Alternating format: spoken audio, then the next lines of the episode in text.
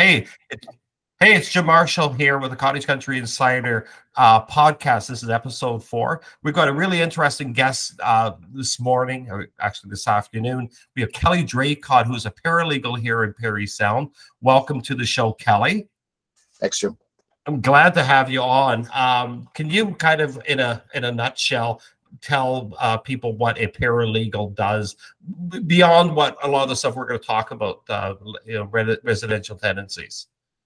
Um, a paralegal uh, has limited scope, as in we can't do the same thing as lawyers, such as real estate transactions, uh, superior court, which is uh, claims over thirty-five thousand dollars. What paralegals, such as myself, practice is landlord tenant board, which is uh, a tribunal uh, that deals with uh, landlord and tenant disputes. Mm-hmm. And the other main focus is small claims court, which is any type of uh, c- uh, civil action um, that the monetary value is $35,000 or less. So that's the main um, components of a paralegal. Paralegals also do traffic tickets, uh, stuff like that. I'm fortunate enough, I'm one of very few in Ontario that is also a prosecutor. Uh, uh, for instance, with a few uh, municipalities uh, around this district where I focus on part one and part three um, um, offense offenses when it comes to bylaw and um, fire code infractions. So um, that's the main scope of paralegals. So you would do like if there was a noise complaint, if somebody had, I don't know, a cottage rental and there's people there, then if the municipality had a bylaw saying you can't have them or rules, then you'd be prosecuting the the uh, the owners of the property. That is correct, and uh, um, the charges are laid by the municipality uh, bylaws. And if the person wants to dispute um, the part one charge, there would be a trial, and that's what we would prosecute. Part three is an actual summons, which is a more serious offense uh, for different infractions, where it automatically leads to automatic court appearances. Now, would you have those in front of a judge, a uh, someone's acting as a judge, or a JP? It, it's uh, all these matters are in the provincial offences uh, court, which is in mm-hmm. front of a justice of the peace for the justice of the peace at the Parry Sound Council chambers. Uh, uh, in this uh, jurisdiction, yes, and fire yeah. infractions, uh, you know, for uh, homeowners and landlords are very, very serious. Uh, if it's owned by an individual, the property, um, the maximum fine per count is fifty thousand dollars and/or one year imprisonment. If it's owned by an incorporation, um, it's a hundred thousand dollars and or uh, one year of imprisonment. So sometimes when I receive um, uh, a summons with the information, some landlords are being charged or uh, owners 15 to 17 counts on one information. Well, you do the math. Wow. I, I, I actually had a conviction uh, on a property owner in Parry Sound approximately five years ago, which was in the paper. And I think his fines totaled just off the top of my head, $124,000. And it was one of the highest fines ever levied against a, a, a property owner uh, in Ontario without a fatality. Um, so that's uh, how serious uh, the offenses are um, today. Wow, wow! And these are mostly these are tenanted buildings that don't have proper uh, smoke detectors, things like that. Uh, smoke detectors, uh, means of egress is huge. Uh, means of egress for the layperson is uh, hallways need to be clear, stairways need to be clear. There can't be bikes in it. There can't be barbecues in it.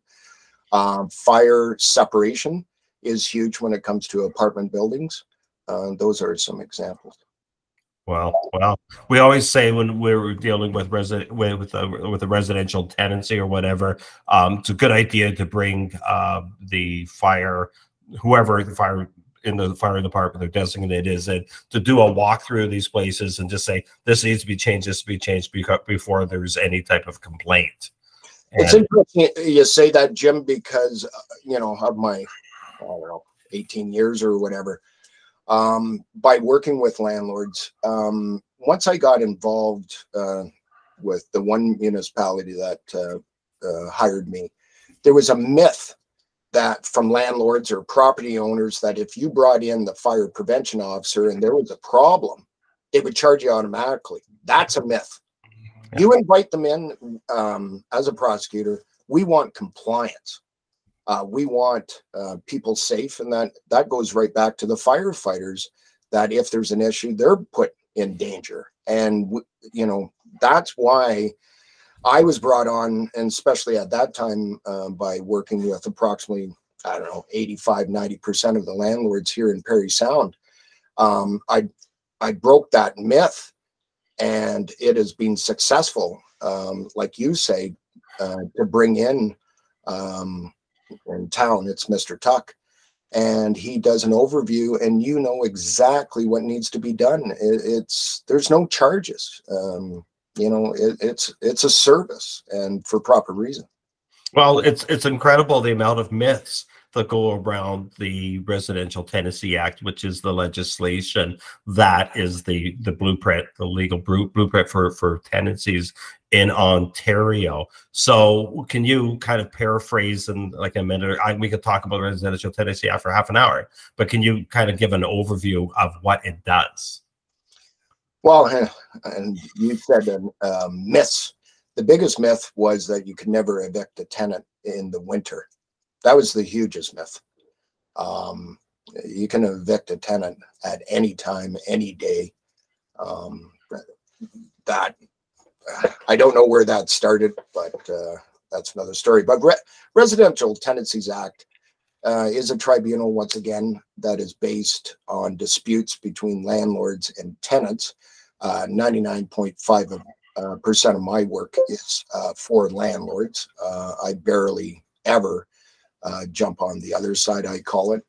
Um, the Residential Tenancies Act is, well, about 600 pages. Hard to paraphrase. Um, and uh, over reading, over instances over the years, uh, you become familiar with every act uh, every section uh, within uh, the RTA. And um, the greatest part about the Residential Tenancies Act, it's actually written uh, to protect landlords. Um, what a landlord must do. It, it's very uh, clear, um, you know, the notice what you should do in certain circumstances. The biased uh, that comes is number one, the delay to get into court. Uh, Pre pandemic, uh, we were approximately two months out for a, a hearing, um, maybe three months out. Uh, since the pandemic, uh, we started back practicing, I want to say in August, September of 2020.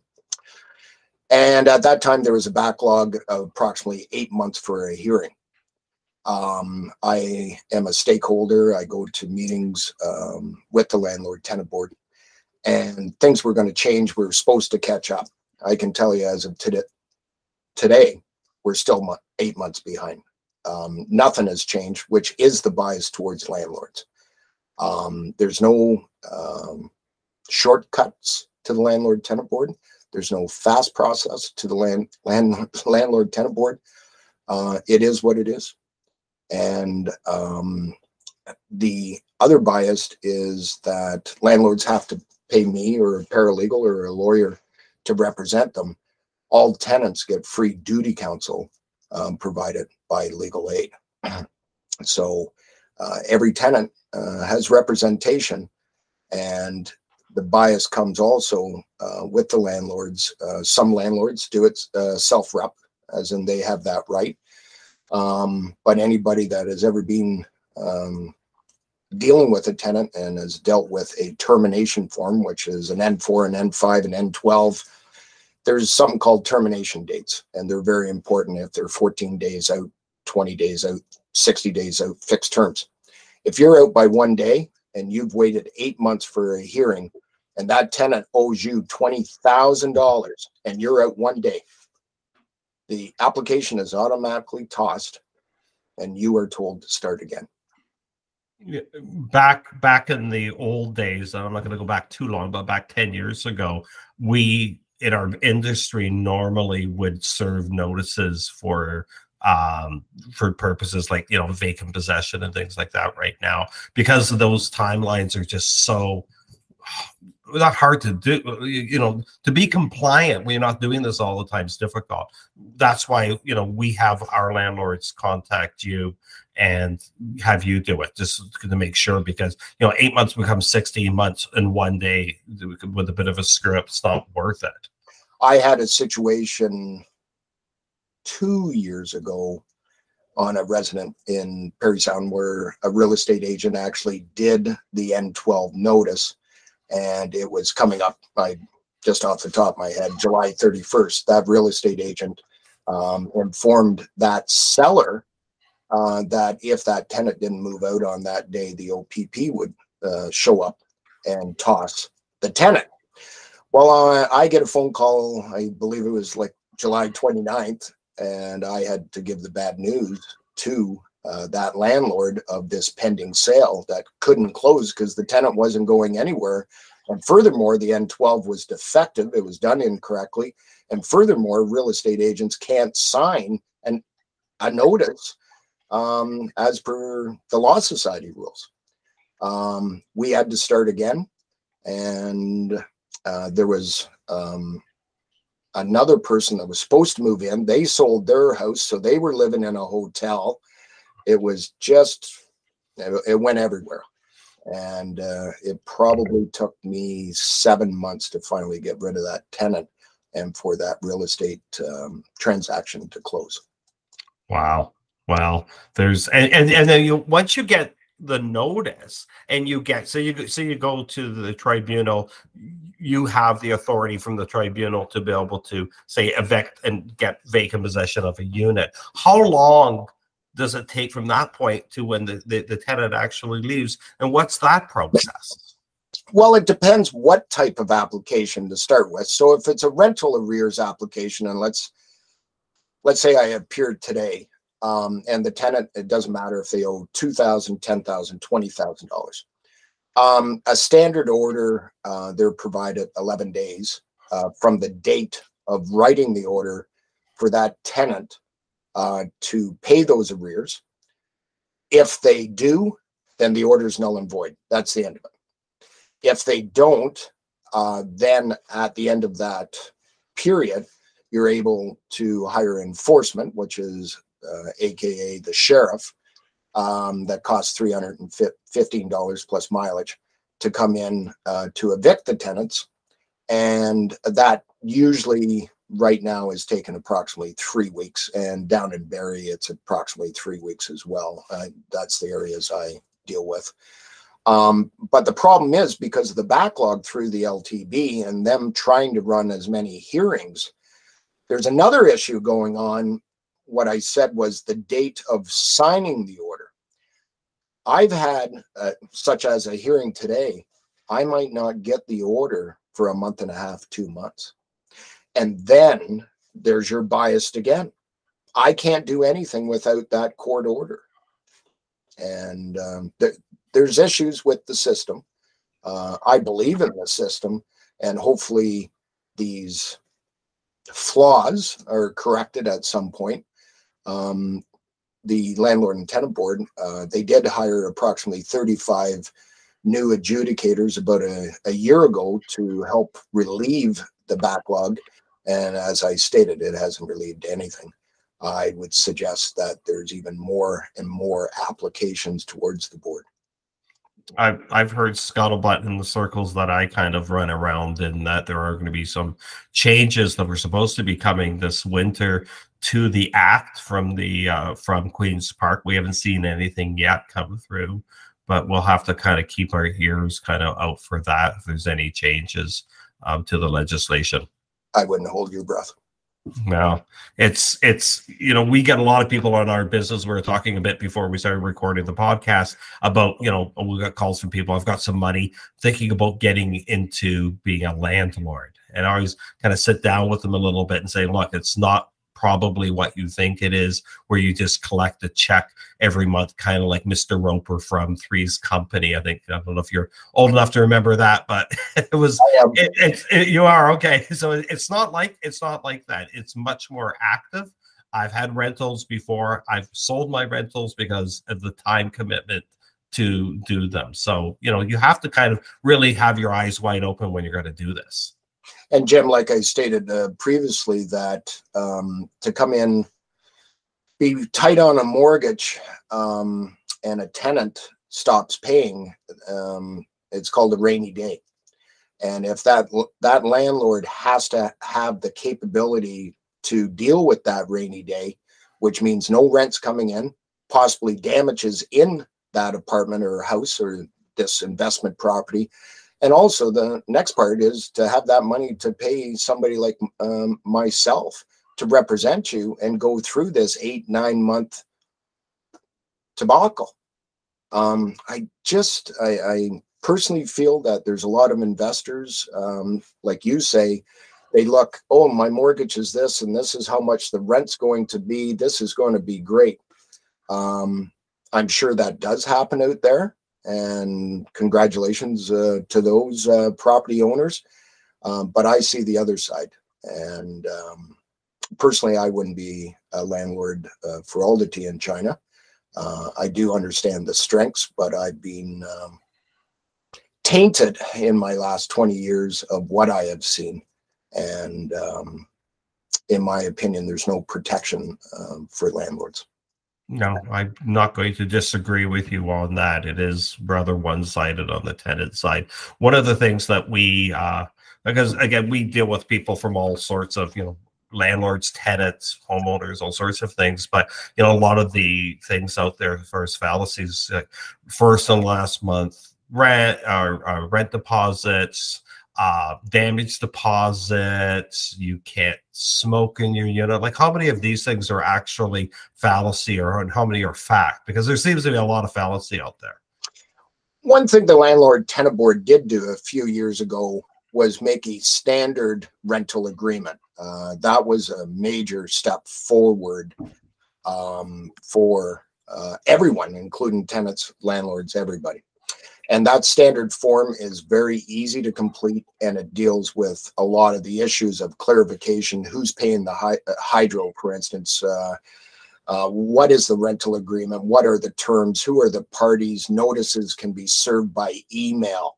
Um, it benefits everybody. The fallacies uh, that you speak of is yes, there is a first and last month's rent, uh, non issue. Um, security deposit, no such thing. Um, you can put it in your rental agreement, no smoking. Uh, that's a non-issue. Um, but the person can walk into your apartment and start smoking the very next day. Then, yes, you can uh, serve an N5 uh, under enjoyment of living of others. That will take you eight months to get rid of that tenant. Uh, yes, you could uh, sue for damages uh, under that N5 as well. Um, but good luck to get that money out of them and the damages are already going to be done.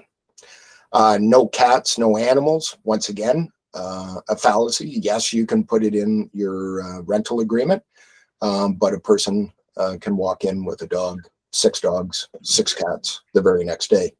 I remember having an issue here in town where it was a triplex where there was a, a shared um, washer dryer. And the landlord was very clear uh, no pets. Um, the one tenant was somewhat deathly allergic to cat hair. Well, the new tenant moved in and brought in six cats. So here we are in a situation, if you can imagine, under the door, hair will, you know, move. And also this shared washer dryer where hair, you know, cat hair gets on people's bodies, socks, whatever and it was a real bad situation and i was able to get it resolved um, fairly fast and i want to say three months or four months. We, we didn't even have to make a hearing um, but it was devastating for the landlord and that one um, that one tenant. Um, once again i do small claims court where breach of contract you know is punishable um, in this circumstance, yeah, there's a breach of contract, but if that tenant wanted to protect their rights, which they have a, choice, it would have taken us eight months. And quite frankly, there was no recourse to the tenant. The tenant would have been just evicted. There's no damages. There's no financial payout. There's no court costs in landlord tenant board. So, quite frankly, uh, for a tenant, um, their end of the day uh, would be just eviction, where damages, um, financial damages, property damage, um, such as smoking or whatever, uh, landlords are in a real worse position um, to deal with problems than tenants. So, kind of circle back a little bit. Uh, what can landlords do to effectively screen tenants? And once again, if you can uh, imagine, uh, with the majority of my landlords, uh, I don't move them in, I move them out. That's my job. Uh, I don't get into the process of um, moving in tenants, but there are credit checks uh, that are available. Um, there's also employment. Uh, you can ask for pay stubs. Um, you can do references. And where I say references, such as somebody says, I work for Jim Marshall. Well, you call Jim Marshall. A lot of um, I've seen over the years that there's references in there that I've uh, lived at Joe Blow's house for the last eight years, and the rent was fifteen hundred dollars. Here's the number. So they phoned Joe Blow, and Joe Blow, great tenant. Well, who's Joe Blow? the point is behind it is lots of times it's turned out to be somebody's sister or boyfriend. They never lived there, you know. So I heard one um, comment a couple of weeks ago, which I found interesting. As in, if somebody wanted to rent your property, and let's say we're in Parry Sound, and um, their present address is Six Church Street. I'm just throwing out an address go do the rental application at their property. Yeah. Think about it.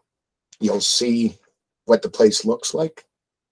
You know, you can get a little bit of information of why they're leaving, if you know what I mean. Um, so I, you know, again, you have to do your due diligence. Um, and um, there are numerous, numerous great tenants out there. I, I will say that. Uh, I'm just poisoned by the few bad ones. I, I've, I've got a bit of a theory on why we have bad tenants, and it comes down to, in my opinion, and you might disagree, some other people might disagree, but you know, if you look at the waiting list for for uh, social housing in a town like Parry Sound, it goes, I think it's about ten or twelve years right now. So I think a lot of a lot of tenants that end up coming into these places and i'll i'm not going to say the specific but there's a, a, large one that opened in Parry Sound back about a year and a half ago and about half the tenants that moved in have moved out because they can't afford it there's been issues where they've had to remove some of the tenants out of the building but you know the i, it and, and a lot of these people are having problems with with addiction mental health issues, and a lot. And I, I, think there's a big failure there in social housing in a town like Parry Sound, especially with the waiting list. There's no money, there's no property, and people have have to have a place to live. I have a lot of personal comments, which I won't get it, get into of uh, why I think some of this stuff happens. Um, but going back to square one, um, the hub here in Parry Sound um, I was a little bit skeptical, um, but it's turned out to be a great facility. And um, uh, I think there should be more um, places like that um, erected in, in our, like Muskoka Parry Sound everywhere. Um, I, I, I was a I'm go back. I was a Parry Sound town councilor back. I think that happened about 2004, 15, 16. It's been, yeah, it's probably been about seven years now. We dealt with it on the council level, and I, I thought it was a positive thing for the whole neighborhood there, you know. And we had neighbors that would come to council and they can, you know, voice their objection to it. It's like this is an improvement. Mm. As opposed to having schools that bells are ringing all the time and things like that, and I think it's been an absolute. I agree, the hundred percent. And I think you know having some innovative ideas um, for housing for people. And you know, housing is a wide, you know, it, so many facets of it. Not just you know, you know, from from apartments to social housing to assisted housing to living with your parents in the basement. It's I, I think there's some success stories success stories out there. I think unfortunately there's probably just as many, if not more, non-success stories. Well, you know, and again, the hub is, in my opinion, very well run. Um, um, eh, I like it. Uh, when it comes in to my line of work, uh, such as a purchase agreement goes through for a house, there's tenants. I give the notice, we're going to hearing. The problem is there are no vacancies out there. And if there are any vacancies, the rent is usually double from what that tenant was originally paying. So it's creating, again, six years ago, I would give a notice, you know, whatever. There would be a moving process, but these people have nowhere to go now. And when I'm at these hearings, even though I have a sale, I have a purchaser, I have the purchaser's affidavit, I have the purchaser at the hearing saying, yes, I'm moving in, it's minimum one year. Um, it's all legit. The problem is you have a tenant that has nowhere to go. And um, that is the problem. Uh, and that creates a little bit of this turmoil uh, at these landlord tenant board hearings. It, there's tough decisions, you know. Um, and part of the act is the adjudicators have um, the discretion uh, to prolong tenants uh, evictions as well.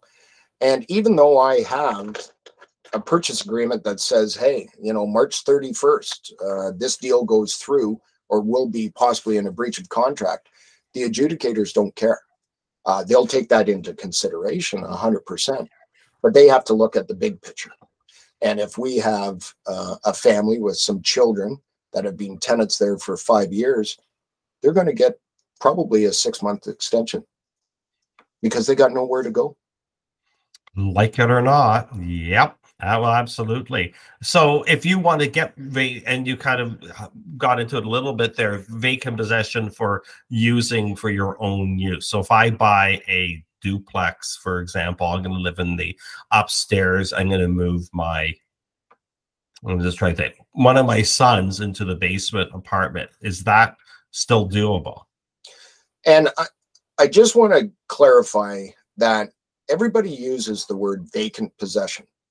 Within the landlord tenant board, there's no such thing as an eviction for vacant possession. There has to be a purpose behind the termination of that tenant.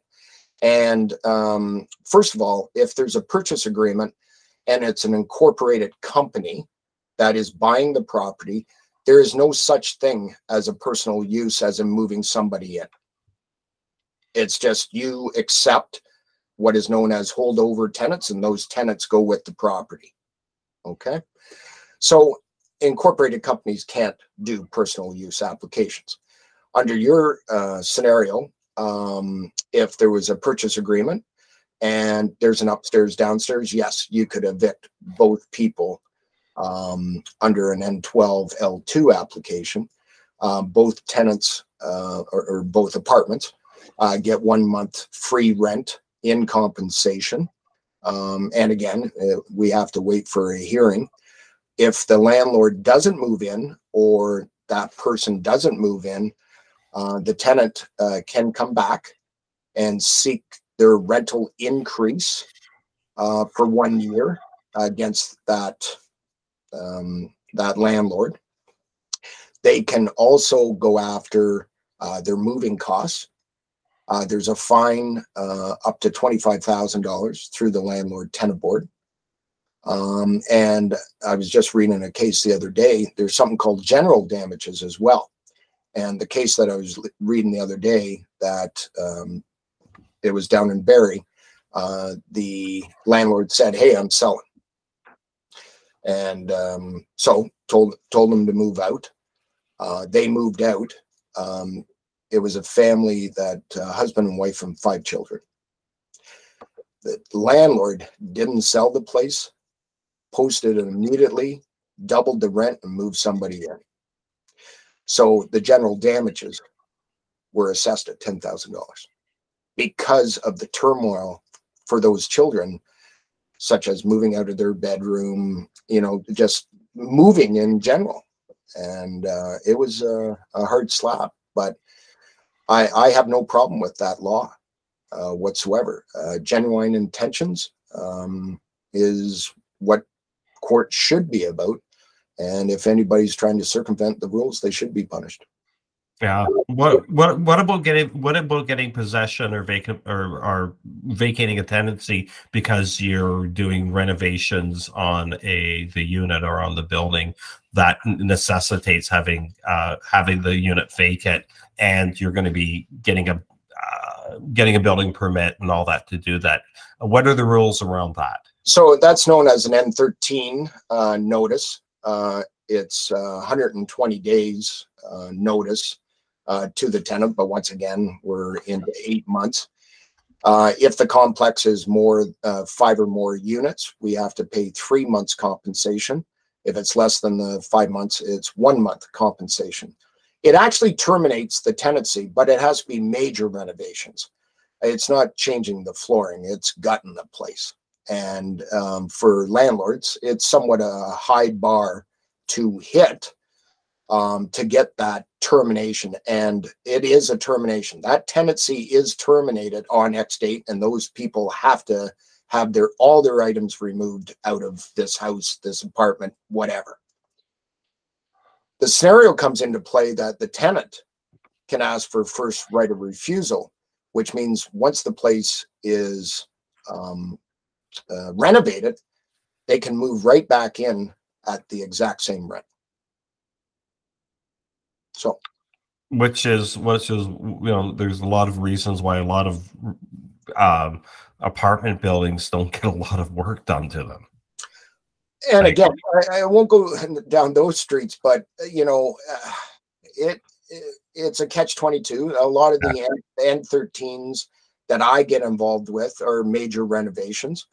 Um, I usually try to offer tenants extra compensation because of their move and because we are going to be maybe six months, nine months on the renovation, they are going to find other accommodations. So I'll give them more money to waive what is known as a T5 application um, and waive their rights to their first uh, right of refusal, uh, which when that date comes of termination, that's the end of it. There's no down the road, which means the landlord could sell the place, he could move in, he could re-rent it, but you know that's and also that is only on consent. That tenant has to agree to that.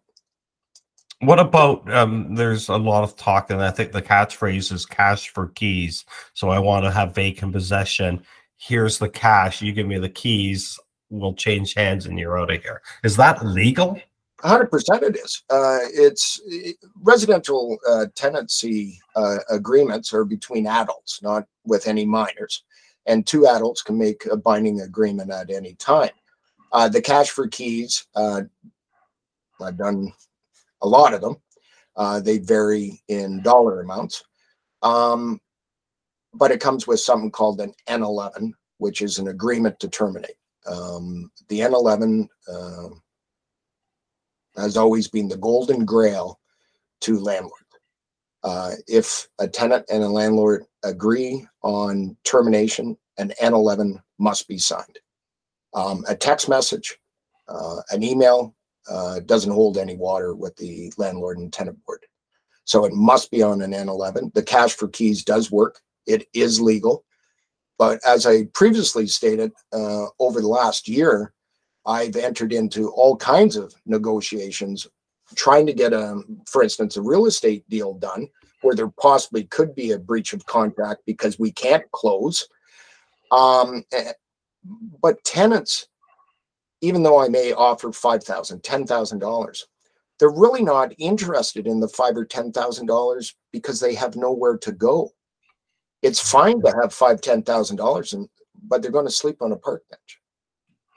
And I have numerous ones going on right now. It's not about the money; it's about where are these people going to live, and that's the problem with cash uh, cash for keys. Um, I strongly suggest that uh, to numerous uh, clients all the time uh, under free advice um, to try to work it out uh, with the tenant um, before I get involved. Um, instead of paying me, pay the tenant, right? Um, but I want to say 85% of tenants right now are actually thinking of, but where am I going to go? And I totally agree with them. And and they may be paying a thousand dollars, they're going to pay two thousand dollars. They may be going from a house to an apartment. Well, they don't want to live in an apartment. The problem is once the process hits the landlord tenant board, if the paperwork is done correct, they do have to leave. And then they're throwing away the cash for keys deal that was previously there. So it's a real catch 22 for tenants. Um, I encourage all tenants uh, all the time to uh, deal with uh, duty counsel. Uh, our office is out of Bracebridge, and you know, uh, duty counsel out of Bracebridge gives solid advice to these tenants of there's a pro, there's a con. Yes, you can hold off for five, six uh, months, but this is still going to happen. So it, it's tough on tenants. It, it really is. Yeah, because they call they they call me, and you know it's like you know do you know do you have any apartments? Do you know of anything? And you know the effective vacancy rate in the town of Parry Sound the last three years has been really zero. There haven't been. Yeah, we app, uh, people get 30, 40 applications for an apartment. So it's a, it's a huge issue. What about um, what about yearly increases? Um, I know that landlords are limited by law how much they they can increase. I think that's two five two point five percent for twenty twenty three. That's correct. It's 2.5. There was a two year freeze through the pandemic. Um, and then one is provided to a tenant um, with 90 days notice for um, the rental increase. Uh, I tell every landlord, even though the 2.5, for instance, right now doesn't sound a lot, uh, a lot on, let's say, a thousand dollars rent. It's 25 bucks. it will add up and you have to do it even though it doesn't sound like a lot of money you have to do it um, the sad part is it's only 2.5% where we all know material gas everything is a lot more than that uh, kind of increase but why there is this guideline is because um, they have to protect um, the tenants that landlords can't jump and I have so many landlords right now that uh, have actually demolished their properties and done rebuilds over the last couple of years because Ford's government a few years ago, can't remember the year, brought in on any new build, and I believe it was from 2019. I just can't remember. Any new build, um, there is no rental increase uh, guideline. So a lot of investors are buying older buildings where the rents are lower, uh, doing an N13 for dem- uh, demolition, knocking these places to the ground, investing in new builds, which they're not under the rules of rental increases uh, governed by um, the RTA. And so these landlords, if they do have a problem tenant, the first thing they do is jack the rent by fifteen hundred bucks. Well, the the the issue when you don't do the yearly rentals, and we see it in Parry Sound often, where I there was a building I think well two years ago for sale down the street from me. It was a fourplex. It was built in the late 1980s, and one of the tenants was still paying 800 and some odd for a two bedroom 1100 square foot because as they said well they generally don't increase the rent year by year couldn't sell that building for a long time because the rents didn't support the value. I have so. one one over in Bracebridge that the average rent is six hundred dollars on seven units. Um, um, the landlord never raised the uh, rent uh, over 15 years. Uh, landlord got ill. Um, decided to sell. The investors have come in and bought it under a demolition. Yeah. And and once again, what are we doing? We're wiping out tenancies, affordable income or affordable housing. And you know, that's for another political show. Well, that's what the, the whole legislation has to be looked at because you know you have to look at kind of down the line how these things are going to affect tenancies and you know the government the provincial government is talking about building more housing the federal government. But you know how these are part of the part of the the the solution. And these have to be it's not just building homes up on the green belt north of toronto or whatever. It's you know like building tax incentives for or or grants or something. It's hard to it's hard to even get money to build. You want to build an eightplex in parry sound right now. Try to get funding for it and you know, it's interesting you uh, said that about you know possible development and these plans coming in, but we all know that's going to be ten years, maybe fourteen years down the road. Uh, how is a place just like Parry Sound um, going to survive with no occupancy? You know, uh, if people uh, like, it's mind-boggling that this stuff hasn't been an ongoing problem um, yes, we did get an influx of a lot of purchases, as you're well aware. Uh, and I was involved in numerous um, sales where we got flooded from Toronto, buying properties here. I was evicting tenants. But let's say it was an upstairs, downstairs house. Um, the people from Toronto bought, moved in personally, but we just lost two rental units. I personally probably in one year did 50 of those. Well, there's 50 rental units. You know, and, and upstairs, downstairs, that's a hundred.